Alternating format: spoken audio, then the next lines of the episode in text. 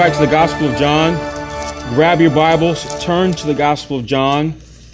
We're going to be reading um, chapter 1, verse 19 through 34 together, studying that as we continue in our series. If you don't have a Bible, we would love to give you one. Down the middle row of seats are at least two Bibles underneath that seat, and you can grab that, use it as we're worshiping together today. And uh, if you don't have a Bible, we would love to, for you to take that with you. While you're turning, uh, many of you know uh, Morgan and Devin Turnbaugh. Uh, Morgan's pregnant. I think she's at least 37, 38 weeks. Um, she thinks uh, her, her water broke last night. She's at the hospital. So uh, Julie Stevens has the, all the girls and her little. I mean, it's, it's wow. so be praying. Uh, we haven't heard any news, and so be praying that all the things that are supposed to happen happen well. Uh, you know, we, we, we always have company when we meet here at Hayfield. And uh, in the winter, it's the wrestlers, and there's a national meet going on. And, uh, and so we're fortunate to have uh, one of the families, uh, actually, the, Steven, the wrestler, just, just left, but they were worshiping with us. And so that's pretty cool. And his mom is still here back, back in the back. And so I, I really think it's neat because of all the stuff that goes on at Hayfield that sometimes we can be a home away from home for for those that frequent the school, and uh, you know it's it's unexpected for them but it's it's kind of it's becoming kind of normal for us. So welcome, glad to have you today, and hope that you enjoy worshiping with us. All right, John chapter one, verse nineteen through thirty-four. We're going to read these verses out loud together, and I invite you to join me. Here we go. And this is the testimony of John when the Jews sent priests and Levites from Jerusalem to ask him, "Who are you?" He confessed and did not deny, but confessed, "I am not the Christ." And they asked him, what then? Are you Elijah? He said, I am not. Are you the prophet? And he answered, No. So they said to him, Who are you? We need to give an answer to those who sent us. What do you say about yourself? He said, I am the voice of one crying out in the wilderness, Make straight the way of the Lord, as the prophet Isaiah said. Now they had been sent from the Pharisees. They asked him, Then why are you baptizing? If you are neither the Christ, nor Elijah, nor the prophet? John answered them, I baptize you with water, but among you stands one you do not know, even he who comes after me, the strap of whose sandal I am not worthy to untie. These things took place in Bethany, across the Jordan, where John was baptizing. This is God's word. Let's pray. Father, what, uh, how good it is to be gathered as your church today, especially since we didn't meet last week. We thank you uh, for uh, this opportunity, even amongst the wintry weather today, to come together. Um, we pray for safe roads and prudent driving as for the, those who are here um, as uh, when we conclude today. But as as we assemble today, Lord, we pray that you give us open eyes, uh, open ears, and hearts that are receptive to your word, Lord God. Uh, bring these words that John, the Apostle John, speaks uh, in regards to John the Baptist and the witness and testimony of his life. God, bring those alive to us today and, uh, and make it such that we can see ourselves in John's shoes and our testimony pointing people to Jesus. And we pray this in his great name. And everyone said, Amen. Amen. Let's start with this question Why do people follow Jesus? Have you ever asked that? I mean, how, how does that come about? How does a person who's not following Jesus happen to, at some point, start start following him. We can get into a lot of theology in terms of the order of salvation. Ordo salutis is what theologians call it. But I don't want to get into that. But I simply ask that question because everyone that comes to faith, everyone that wasn't following Jesus and at some point starts to follow him, has a story. And I don't know how your story started, but, but my story was, you know, I grew up around the church, but somehow never could articulate the gospel in a way that I, I, didn't hear it in a way that I understood it that would bring me to faith, at least as I was younger in, in, my, in my years. But at some point, um, I met some people who knew Jesus, who just unfolded who he was to me, honestly, I was reading the book of John just like we're doing today, And so I met some people who knew Jesus and they told me about him and what I saw in their life impacted me so much so that I, I you know, at some point I began to believe. Now, there's a lot, there's a lot in there. Okay, we got to hear the gospel. We got to hear it so that we understand it. Uh, God has to gift us with repentance and faith. The Holy Spirit has to regenerate our heart. I mean, it's a lot that has to, to go on before the lights come on and we actually start trusting in Jesus for our salvation. But really, that, that is the, the gist of it. We start to believe based upon the, uh, the witness and the testimony of a lot of different people. You know, typically a person's conversion into Christianity is, is not instantaneous. It takes a while. I mean, although it might seem that, okay, I just went to church one time and what the pastor said just made sense to me and I just walked the aisle and I prayed a prayer and I became a Christian. You know, a lot of times there's weeks and months and years. I mean, for me, it was, it was like going to church as a young kid all the way through my end of high school days going to college of, of hearing this stuff, but it never coming to, I mean, it never made sense to me until uh, I happened in, in, in the navigators in college. So it, it takes a long time. But here's what I found, and I think this is what the text is pointing us to in regards to um, the, the witness of John the Baptist, is that followers of Jesus point people to Jesus. Did you hear that? Followers of Jesus point other people to Jesus.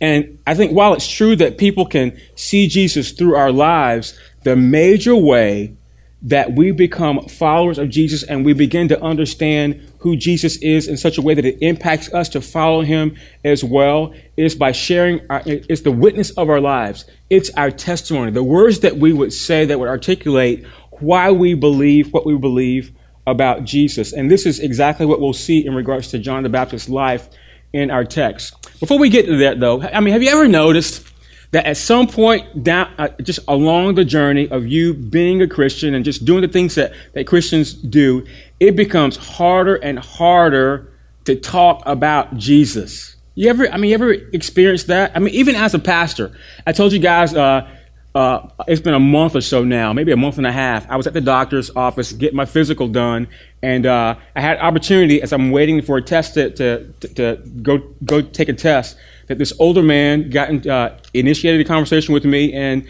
you know, one of the things that I do as a Christian is as I'm meeting somebody and it looks like the conversation is going somewhere, I always pray sort of under my breath, Lord, uh, let's get to Jesus. Let me get to Jesus. I mean, y'all know what I mean by that? Let's, let's, let's somehow get, let's just say his name somehow.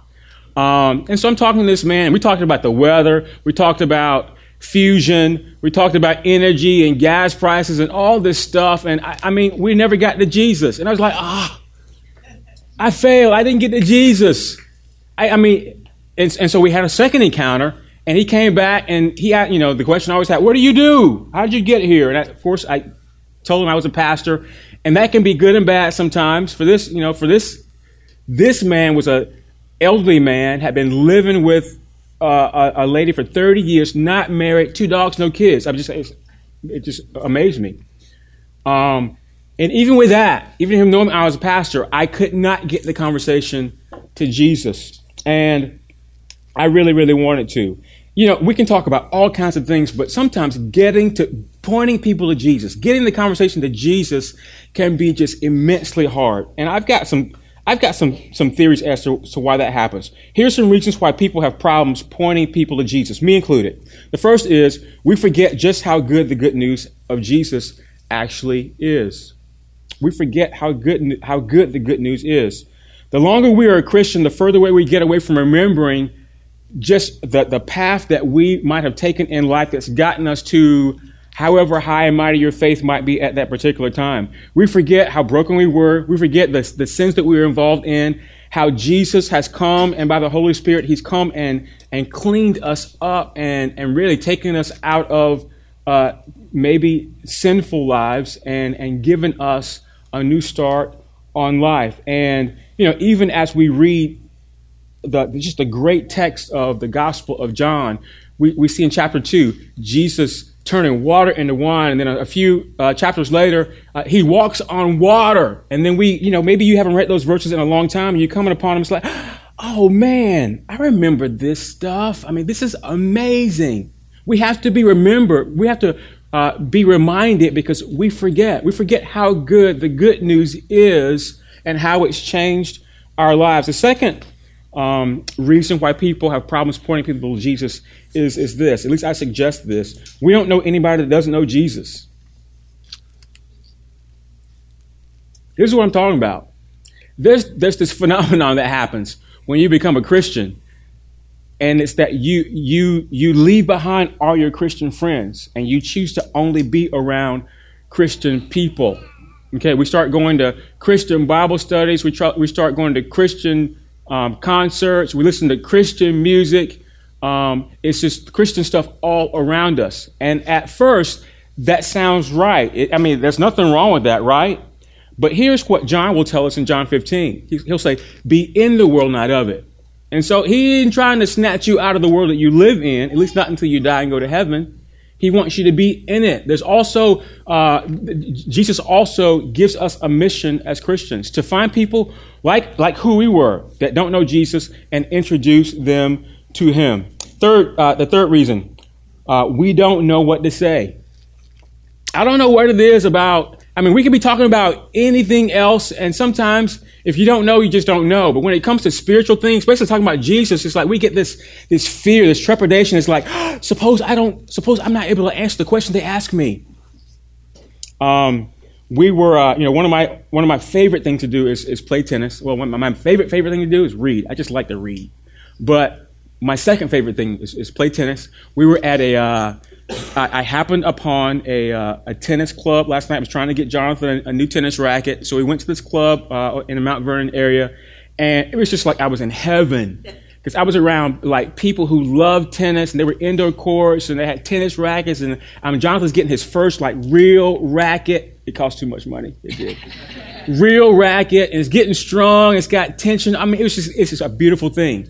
And I, I mean, think about this. Whatever your favorite hobby is, it could be like sewing or skinny, skinny, uh, no, don't, skinny dip guy, don't, whatever. Think about this. If, if you're playing trivia with somebody, with whatever your favorite thing is, and they ask you like this, they, they just like bombard you with all these questions about your, your favorite thing. I mean, most of the questions you get it right if it's your favorite thing to do. But every once in a while, you might not know something. Like somebody asking me about tennis, they may ask me questions about like the latest, the latest tournaments and who's, who, you know, the rankings and all that stuff. And I'm to know pretty much all of it. But suppose they ask me a question I don't know. What am I to say? I'm to say, you know what? I can't believe I didn't know that. But I'm to go, I'm to move on. I'm not to get stuck there. I'm to move on to what all the other things I do know. Why don't we do that with Jesus? Why don't we just say, you know what? I should know that Bible verse. I should know the answer to that, but I don't. But this is what I do know. Once I was blind, now I see. I, Jesus is the man. He's the real deal. Uh, fourth reason that I would suggest to you, we don't want to be like other Christians.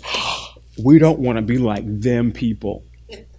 This is, this is telling because this is suggesting that there are categories of, of Christians that, that us Christians divide ourselves based upon how conservative or, or liberal we are, uh, of those that think you can drink, can't drink, um, you know, all those different ways that we divide ourselves as Christians. Oh, they worship like this. They don't have uh, musical instruments in their church. We do. They raise their hands. I wouldn't think of doing that.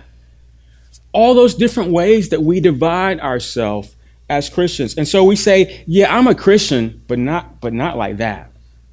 Fifthly, and this is the last one I have for you, we don't think they'll start, well, we don't think other people will start following Jesus, and so we don't make the effort. And here's, here's what I'm talking about here. You know, a lot of times we know people that we've been praying for for years, years and years, and we see no change whatsoever. We don't even see them inching toward, you know, toward the, the God that, that we love. And so we might go to Bible study, and uh, the, the person leading the Bible study might say, well, what, I mean, uh, anybody got a prayer request and that person's name comes up and you, and, and you just like second guess yourself. It's like, I've been praying for Jimmy John for like years. I'm thinking about food, Jimmy John's. okay, so i have been praying for Jimmy John for years. I mean, it doesn't even make sense for me to bring his name up in, in, in community group because nothing's happened. And so the unfortunate thing is, is we lose, we lose hope. I think despite some of these reasons, the truth is, followers of Jesus point people to Jesus. Now, for those of you who are just joining us, we are in the midst of a series in the Gospel of John. We're taking a look at uh, all that John would articulate in regards to his experience, his, his firsthand experience of who Jesus was. And John has one purpose in this letter. He wants us to believe. And so John um, shows us all these encounters of various people, many like you and I, who are walking in this direction in life and then they have an encounter with Jesus and Jesus changes their whole life. He changes their whole perspective. And many of the ways that he does that is by showing us all these signs and miracles. And so in today's text, he's progressing this argument. Now, we just spent two weeks looking at the introduction, the prologue, the first 18 verses. And in the prologue, uh, John just lays out very beautifully this is who God is. Jesus is God. And so today, what he does is he takes that one step further. He says, if Jesus is God, if Jesus is God, this is what it means to follow him. And so he'll lay that out, uh, firstly, starting with the life and the ministry of John the Baptist. And so let's read verse 19 through 23 again. You don't have to read with me, I'll read this uh, out loud. And this is the testimony of John when the Jews sent priests and Levites from Jerusalem to ask him, Who are you? He confessed and did not deny, but confessed, I am not the Christ. And they asked him, What then? Are you Elijah? He said, I'm not. Are you the prophet? And he answered, Nope. So they said to him, Who are you? We need to give an answer to those who sent us. What do you say about yourself? He said, I'm the voice of one crying in the wilderness, Make straight the way of the Lord, as the prophet Isaiah has said. And so the Jewish leaders, the Pharisees, they, they resided in Jerusalem. And, and there's such a ruckus amongst the Jewish community about, about this man, John the Baptist, who's, uh, who's, who's operating his ministry on the outskirts of the city, that they send some, some representatives to find out what's going on. I mean, literally, thousands of Jewish people would have been leaving Jerusalem, going out to wherever John was in the wilderness to figure out, I mean, who this man was. And so everything, every caricature that you've seen of John, maybe in some videos or a movie, a, a picture, I mean, John is, if you understand the psychology of in group, out group, John was like beyond out group. It, it would be, it would be fair to say John was kind of weird. Seriously. That's the picture the Bible paints of him. And we're supposed to get that picture of him because that's who he was. That's who God made him. He was to attract people to him so that he could point them to Jesus. And that really is all that John is doing, John the Baptist is doing throughout this, this passage. So John is on the outskirts of the religious community and he's drawing all these kind of people to him because he's kind of, he's out there. He, he's a little weird. But his weirdness is not a bad thing. Because what does it do? It gets the religious leaders to come, to send people. They didn't come themselves. They eventually do, but they send people to figure out, all right, so let's figure out who this man really is. Because from what we see, it looks like he might be the man. He might be the Messiah. And so that's one of the first questions they ask him. In verse 19, they say, I mean, who are you? And the implication here, although we don't see it in the words, is they wanted to know if he was the Christ, if he was the Messiah. And this is a very important question because all the Jews in the first century would have been waiting on, I mean, this gladiator kind of figure that was going to come and relieve them from the oppression and persecution of, of the Romans, set up the, uh, a newborn uh, Israelite nation and, and, you know, live and exist until the glory of God came. That's what they wanted. That's what they expected. And from what they heard from a distance, everything about John seemed to be pointing to that. But guess what John says? He's like, no, he's, don't even, don't even approach that. I'm not the Messiah. And so they, they next, act, next, uh, next ask him in verse 21, I mean, are you Elijah? And this is an appropriate question because John, everything about John, from the message, the message that he gave, I mean, the, uh, his, his message of uh, repent and get baptized, the way he looked said that he was a reborn Elijah. In, in Mark's gospel, chapter 1, verse 6, uh, Mark says that John the Baptist came wearing clothes made of camel's hair, and he had, ladies, he had an accessory. He had a belt around his waist. And these are the same words that we read about Elijah in, in the book, the Old Testament book of Second Kings. Um, more than that, uh, Second Kings uh, says that Elijah, I mean, Elijah, Eli- he never died. He was taken up into heaven, and we don't know what happened to him. God just took him. And that, that's only happened to a few people. And later on in the Old Testament, in the last book of the Old Testament, Malachi chapter 4, verse 5, we're told that Elijah will come, he'll return before the Messiah comes. And so they're thinking, this is a, this is prophecy come true. Elijah is here in our. If he's not the Christ, he's got to at least be Elijah. What's John the Baptist say? Nope, I'm not him either. And so the next question, then are you the prophet? And what they're doing here, I mean, they're, they're unfolding, they're, they're just like turning the pages on their Old Testament. They're looking at all the prophecies that have ever been prophesied about everything leading up to the Messiah coming. And John the Baptist is looking like he's fulfilling all these. And in this particular question, are you the prophet? They're referring back to Deuteronomy 18, 18, where Moses said, God will raise up another prophet like himself. And so John the Baptist, he, he answers to all these. Nope, I'm, I'm not any of these. I'm, I'm simply a voice. I'm one that's come to prepare the way. And I think, you know, the takeaway from, the takeaway from John's testimony here is that his witness and his testimony wasn't to himself. John's message was consistent. I'm not the Christ. I'm not Elijah. I'm not even the prophet that you think I am. I am one sent by God to give a message that will point you the way. What way is that? I want to point you to Jesus because he's coming. John had a consistent message and he pointed people to Jesus. And, and this is, I think, the, the personal takeaway for all of us. Think about John the Baptist's life in regards to attracting people to himself. And, and you attract people to yourself as well. In your circle of friends, from where you live, your intimate family, those you work with, those that you recreate with, you have people around you that know Jesus and people that don't know Jesus. And interestingly, in John's circle of, of friends and acquaintances and all those that wanted to just peeking in, trying to see who this crazy guy was, um, the, the thing that was uh, pressing for John is they, they came and asked him questions. They asked him questions, really, uh, they wanted to know if he was Jesus, the, the Messiah.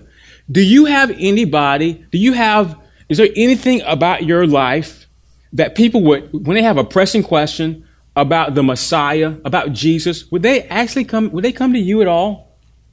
Is there anything about you that would bring people to you, that would attract people to you, such that they could ask you a question? Is there anything in your life that would cause people to ask you about Jesus? Think about that. Verse 24. Now they had been sent from the Pharisees. They asked him, Then why are you baptizing?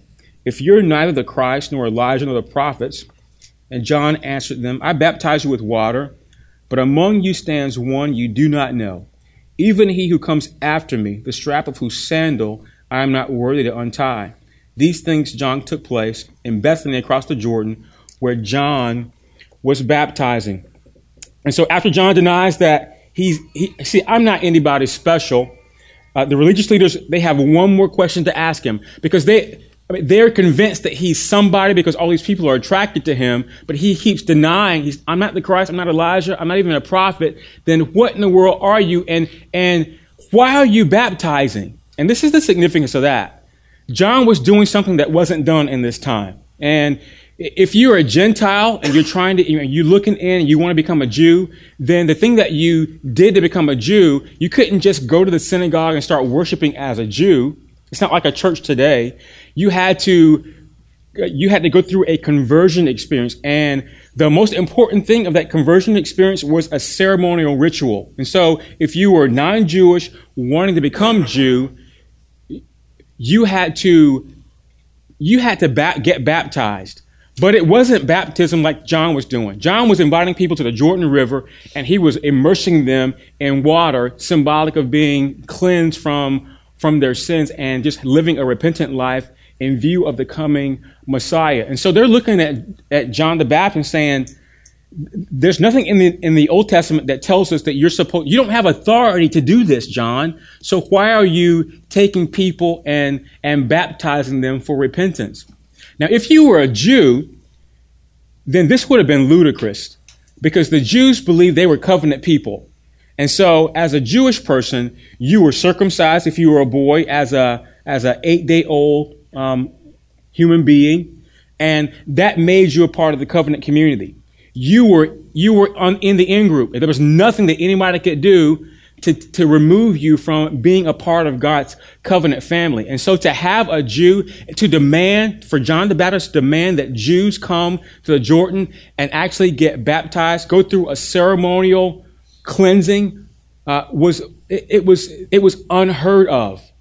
And so the religious leaders are saying, what, what authority do you have to come tell a Jew or even a Gentile to come and to cleanse themselves when we're already a part of God's family?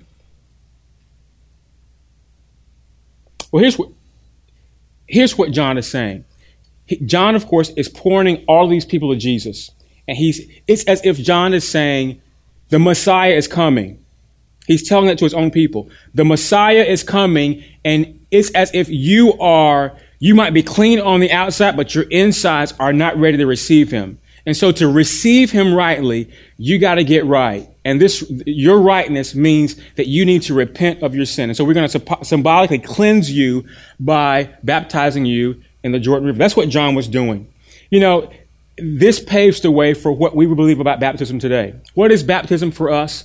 It's called a, an ordinance or a, a, sacrament. And sacrament is a sign and a symbol that points to something greater than itself. In this case, baptism points to the good news of a God that would come and die for us that we might have life. Baptism points to you being cleansed on the inside so that you live outwardly uh, a life um, directed toward Jesus. And so baptism is what you do after you become a Christian. It's the it's really the next step. A person um, say I, I, came to faith as a as a young man, and it's me learning, uh, just reading the gospel, understanding I'm a sinner, that uh, I can't dig myself out of uh, the sins that I've committed, and I need a savior. I need to be rescued, and I understand that God has sent his son Jesus to be that rescuer, to come and to live a perfect life on earth because I can't live perfectly. And to, uh, in his, in accordance with his plan, to die on a cross in my place for my sin. And so this is the picture of baptism. It's a person that is, uh, Romans 6 says that you're being immersed in water, signifying dying with Christ. I've been crucified with Christ. And then you're being raised out of the water, to newness of life. It's, uh, it's a sign of what's taking place on the inside of you, such that you would live it out expressed on your outside. Baptism is just a symbol. It's a symbol of the gospel. Obviously, baptism doesn't save you. We see the thief on the cross that Jesus says, you'll, today you'll be with me in paradise.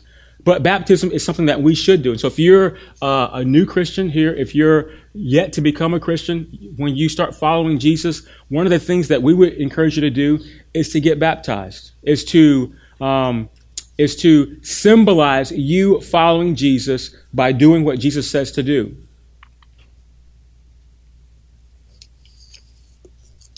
Verse 29. The next day, as he saw Jesus coming toward him and said, Behold, the Lamb of God who takes away the sin of the world. This is he of whom I said, After me comes a man who ranks before me because he was before me. I myself did not know him, but for this purpose I came baptizing with water that he might be revealed to Israel. And John bore witness I saw the Spirit descend from heaven like a dove, and it remained on him. I myself did not know him, but he who sent me to, to baptize with water said to me, He on whom you see the Spirit descend and remain, this is he who baptizes with the Holy Spirit. And I have seen and have borne witness that this is the Son of God. John's baptism provides one of the most significant titles that we have for Jesus in, in all of the Bible, and that's the, the title Lamb of God. Lamb of God. And there are, I mean, this is conjuring up of course, images from the Old Testament. Three in particular. The first of this, uh, the first image uh, that I can think of is in Genesis 22, when the patriarch Abraham is told to go to Mount Moriah and sacrifice his, his only son. Of course, Abraham, uh, God appeared to Abraham in Genesis 12 and tasked Abraham, uh, pick up your family, go to a far off country that I'm going to show you, and there I'm going to bless you to be a blessing. And through you, all the nations will, will, will be blessed. Now, as the story unfolds, the problem with Abraham is his, his wife was barren. She couldn't have any kids. And so they try to do some things. They get, they get ahead of God. Uh, Sarah, his wife, gives her, uh, her servant to Abraham. He has, he has an Ishmael. He has a, a, a boy um, that's not the promised child. But eventually she does um, have a child, and his name is Isaac. So Isaac grows up. He's the, he's the, he's the promised. He's the one that, he's the child born in an impossible situation. And so God comes to Abraham in Genesis 22 and says, Abraham, um, I got a test for you. I want you to go, travel with your servants, take your son, and go to Mount Moriah, and I want you to sacrifice your son. Think about that. I mean, it'll be like a what? Abraham obeys. He gets his servants, he gets his son, he travels, however many days it was, to go to Mount Moriah. They get to the spot where he's supposed to go. He has his servants wait there. He takes his son, he takes wood, goes to a spot, builds an altar. And Isaac, his son, asks this very important question uh, because he knows that he's going to worship and sacrifice with his dad. He looks up at, Abraham and says, um, Who's going to provide the, the lamb for the sacrifice? And Abraham looks at Isaac and says, God will provide the lamb for himself. God himself will provide the lamb. And so at that moment, Abraham, he continues to set up the altar. He has his son Isaac lay on that altar. He gets a knife. He's in the process of, of, of committing the sacrifice of his son in obedience to God. And at the moment of striking, he hears this. I mean, he, an angel calls out of nowhere, Abraham, don't do it. God has provided the lamb. So in a thicket, God provides a lamb. This is an interesting story. This, I mean, I, you know, with, with, with boys of my own, I'm almost about to cry. I couldn't think of doing that. I mean, obedience to that level. Thank God for people like Abraham. But here's the message in this for us. Isaac's, Isaac's question to his dad, um, Abraham, was the question that the Israelites had all, all through the Old Testament. Who's going to provide the sacrifice? Who's going to provide a true sacrifice for us so that we don't have to keep slaughtering all these animals? Because for hundreds of years, animal after animal, day after day, the Israelites are slaughtering bulls and goats and, and, and sheep because none of them can take away the sin, their sins. They have to constantly be atoned for. And then really the, the, the answer that Abraham had is prophetic because he says God will provide himself the lamb for the sacrifice. Who, who's the lamb? He's talking about Jesus. Did Abraham see that? We don't know if he saw Jesus, the figure Jesus, but Abraham had faith to know God's going to end this perpetual sacrifices of, of animals because that'll, that'll never do. That'll never suffice the, the wrath of God. God is going to provide a true real deal sacrifice that will be perfect and that will propitiate our, our sin, that will appease the wrath of God. The second image is in Exodus 12. And so um, the Egyptians, uh, the, uh, the, the Israelites are in slavery in, in Egypt. There's like millions of them. And God has used a man named Moses to, to, to bring some plagues, 10 of them, in fact, to uh, to convince uh, the, the leader of Egypt, Pharaoh, to release the, the nation so they could go, they could go and, and worship God. And so um, Pharaoh doesn't buy it. He, he, denies them leaving and going and worshiping all this time. And um, the last plague is that God is going to kill the firstborn son of everyone in all of Egypt, to include the Egyptians. He only gives a way out to the nation of Israel. He says, Take a young lamb slaughter it, take its blood, spread it over the, the doorposts of your homes. We call this, the Jews call this the Passover. And so the death angel came through that night, and all those homes that, um, that did not have blood, Egyptian and Israelite, on the doorposts of their homes, their firstborn son died. And all those that had the blood of the lamb smeared on their door, that son survived. And so in Exodus 12, uh, by, by, reflecting on Exodus 12, this Lamb of God, uh, John here is calling Jesus the Lamb of God. It's, it's his way of, of saying that Jesus' blood causes God's wrath to pass over all those who trust in him. The last image that I think uh, just gives us a, a, beautiful picture of, of Lamb of God and how, it, uh, how, how John is unpacking this for us in the New Testament is, uh, is from the prophet Isaiah. Isaiah says in uh, Isaiah 53 6, All we like sheep have gone astray. We've turned everyone to his own way, and the Lord has laid on him the iniquity of us all. Of course, this, this foresees Jesus, our Savior, who will, I mean, who will suffer a great sacrifice for our sin. Jesus comes and makes atonement for, for our sin by his death on the cross. And of course, we learn all about the atonement in Leviticus chapter uh, chapter 16. I, I can't unla- uh, unfold it like I, I want to for you, but this is what atonement was. In the Old Testament, it was one day. One day of the year, God took the, the chief priest and he had him dress up, he had him cleanse himself, put on a special garment, and then he went and sacrificed bulls so that his, his own sin would be atoned for.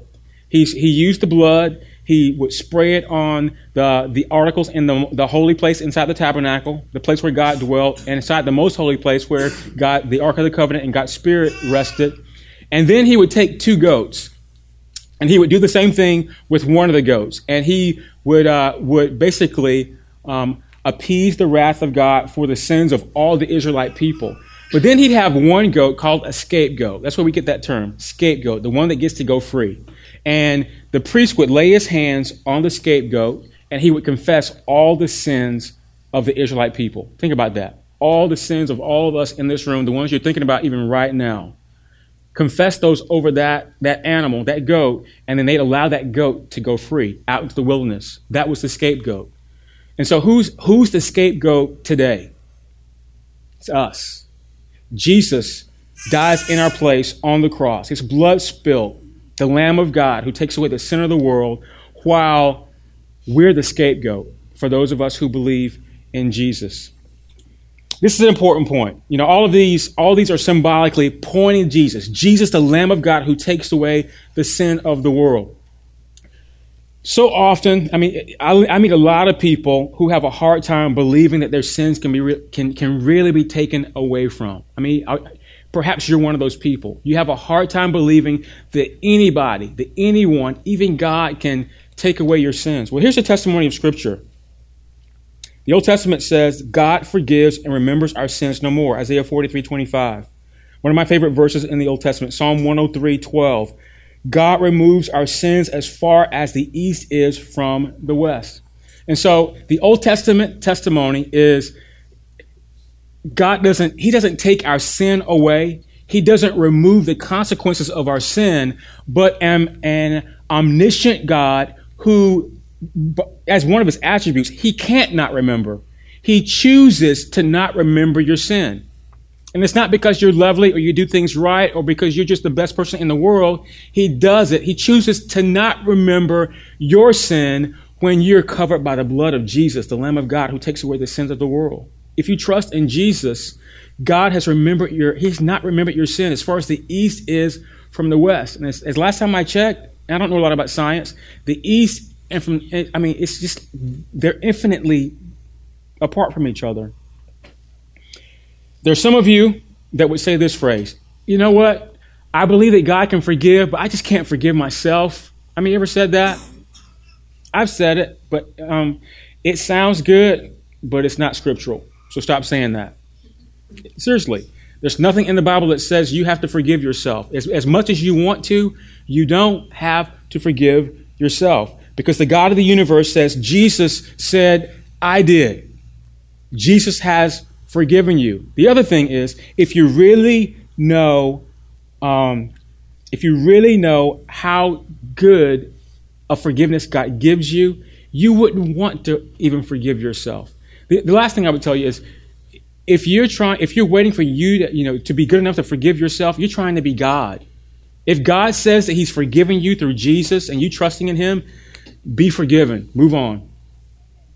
Verse 32. I, want to I, want to highlight just uh, two more verses here, and then we'll be done. Verse 32 and 33. And John bore witness. I saw the Spirit descend from heaven like a dove, and it remained on him. I did I myself did not know him, but he who sent me to baptize with water said to me, he on whom you see the Spirit descend and remain, this is he who baptizes with the Holy Spirit. Um, one of the important things that we're going to learn throughout John is his emphasis on the Holy Spirit and, and, and how he works in our life. And, you know, the Holy Spirit is a huge mystery to many of us. Half of you in the room are afraid of the Holy Spirit, um, that he'll make you do something that you, you don't want to do. Let me just um, set you at ease. The Holy Spirit is not going to give you anything or make you do anything you don't want to do. Ain't going to happen. Um, there's others of you, though, that think you can direct how the Holy Spirit manifests in your life. If I fast, if I pray real hard, if I squeeze my eyes and get an ugly face, then I'm going to get whatever the I'm going to get what I want from the Holy Spirit. I would tell you that's an untruth as well. There's a medium ground. I mean, who? What is the Holy Spirit? I, I actually say, who is the Holy Spirit? As much as Jesus is God, and John has proved that to us, the Holy Spirit is God. He's the third person of the Trinity. And so the moment you begin following Jesus, you get the Holy Spirit. Verse 32 says, Jesus got the Holy Spirit. The Holy Spirit came like a dove, descended on him, and there was a, there's a whole bunch going on there that we aren't going to talk about quite yet. But that was Jesus receiving the Holy Spirit so that he could go out and minister the way that we see him ministering in the, in the Gospels. John said the Spirit descended on him in that moment. That's how, that, this is a unique thing. That's how John knew who Jesus was, that he was a Messiah. Because God had told him, when you see the Holy Spirit coming, descending on somebody, that's the man. He's the whole, he is, he's the Messiah. Follow him. The Holy Spirit is not, the Holy Spirit is not something you earn later as a spiritual badge. You can't put the Holy Spirit on like and puff your chest up. I got the Holy Spirit. I mean, it's, not meant to do that. Don't do that. It's not something that happens progressively, progressively to aid your sanctification. You don't pray to get more of the Holy Spirit. Now, let me qualify that. Can you experience more of the Holy Spirit in your life? Can He manifest in different ways in your life? as you mature, as you cultivate uh, a relationship with the Holy Spirit as you would another person. Absolutely. What do we call that? We call that a spiritual gift. Find that in Romans 12, 1 Corinthians 12, 1 Peter 5. There's a difference between that and cultivating a relationship with the Holy Spirit. And so this is what the Holy Spirit does. He indwells us, He leads us, He purifies us. John will later call him the counselor. He inspires us. He reveals things to us. He gives us wisdom. He gives words to us in moments when we don't know what to say. The Holy Spirit guides us. He brings things to mind in moments of temptation or trial. He points us away from sin. He points us to Jesus. When you're talking to someone, this is what I love about the Holy Spirit. When you're talking to someone and you don't know what to say, the Holy Spirit can just drop things in your mind that you don't know to say, but that, you say. I pray that every week. Lord, I only got a few words but you got a whole bunch. And so get, even if I don't say it, do something in the air by the Holy Spirit and make it so that the people get what they need from you. And pray, I pray, prayerfully hope he's doing that even now. This is, these are just some of the things the Holy Spirit does. And, and so if you don't see the Spirit working in your life, that may be a sign that you don't, you don't have him. That may be a sign that you don't have Jesus the way you're supposed to have Jesus, that you're not following him. If there's not an internal witness of God, the Holy Spirit in your life, then you got to check out what you believe and how you believe and how it's coming about in your life. When you get when you become a Christian, you get all the Holy Spirit that you're supposed to get. Now we believe a lot of different things about the Holy Spirit in this room. I'm okay with that. But I, from what I read in the Bible, you get all the Holy Spirit that you're supposed to get to live a fruitful life to the glory of God. Sometimes we look at other people and say, man, he's got way more Holy Spirit than I got. And I would tell you, the Holy Spirit may be manifesting in that person's life in ways that it's not manifesting in yours because they've cultivated a relationship with the Holy Spirit that you have not yet done. But it doesn't, it doesn't mean they they have more Holy Spirit. You got the same amount of Holy Spirit. You just need to cultivate that relationship. But here's the amazing thing. In John's prologue, when he says the Holy Spirit descended on him, this is Jesus receiving the Holy Spirit. And this is a this is for us to know. Jesus in his humanity needed the Holy Spirit. He needed the Holy Spirit to know what he knew. He needed the Holy Spirit to do what he did as he um, as he performed ministry for those three and a half years on the earth. And that means you and I need the Holy Spirit too. And John's going to help us see that. Do you see the Holy Spirit moving in your life? That means you gotta, I mean, you gotta cultivate a relationship with the Holy Spirit. Let me conclude with this. Maybe you're here today and you say, I follow Jesus, but I, I mean, I don't, I don't, I don't even want to point anybody to Jesus because I'm just, I'm, I'm figuring out who he is myself. And this is what I would say to you. Um, scripture encourages you to, that throughout your whole life, both how you live, the things you do, but also the words that you say, that you're supposed to be like John the Baptist, a testimony, a witness, attracting people not to yourself, but to, to Jesus. And, you know, we, we talk about things we love. If you're a parent with kids, you talk about those kids. If you are on Facebook, you talk about stuff you like. Y'all, there's a conversation going on Facebook all the time, even right now. And if Jesus is something that you say you love, then talk about him. Talk about him in the way that you live your life without words, but talk about him also in the way that you that you that you use words. The gospel is good news. It's the best news that we could ever spread. And if if you're here and you're not a follower of Jesus, then John presents this beautiful picture of Jesus as a Lamb of God that takes away the sins of the world. Perhaps today is the day that you would receive the one who would want to take your sins away. Let's pray. Father, thank you for those who are gathered today, even amidst the weather. I, I pray that um, by your Spirit, you've said something to encourage their hearts and help them follow you more. We pray for those who are struggling in their faith today, the God, that you would reveal um, Jesus and Him crucified in such a way that they they would uh, hear come to a sense of and embrace the gospel for themselves. That a God loves them so much so that he would lay down his life, cause his blood to be spilt, that they might be forgiven, shown the love of God, and calls, called to live uh, a more abundant life. Lord, would you make us people who are courageous enough that what, despite what we know, even despite having, you know, a, a, a, an imperfect life, that we would be people who, both through how we live and how we speak, we would want to point people to Jesus. Make us like John. In a few, in, a, in one of the Gospels, uh, we hear these words I must decrease, he must increase. Make us like that, that we would not call attention to ourselves, but that people would be attracted to us and the Holy Spirit in us, and we would do what John did. We point them to Jesus. We pray that in your great name. Amen. Amen.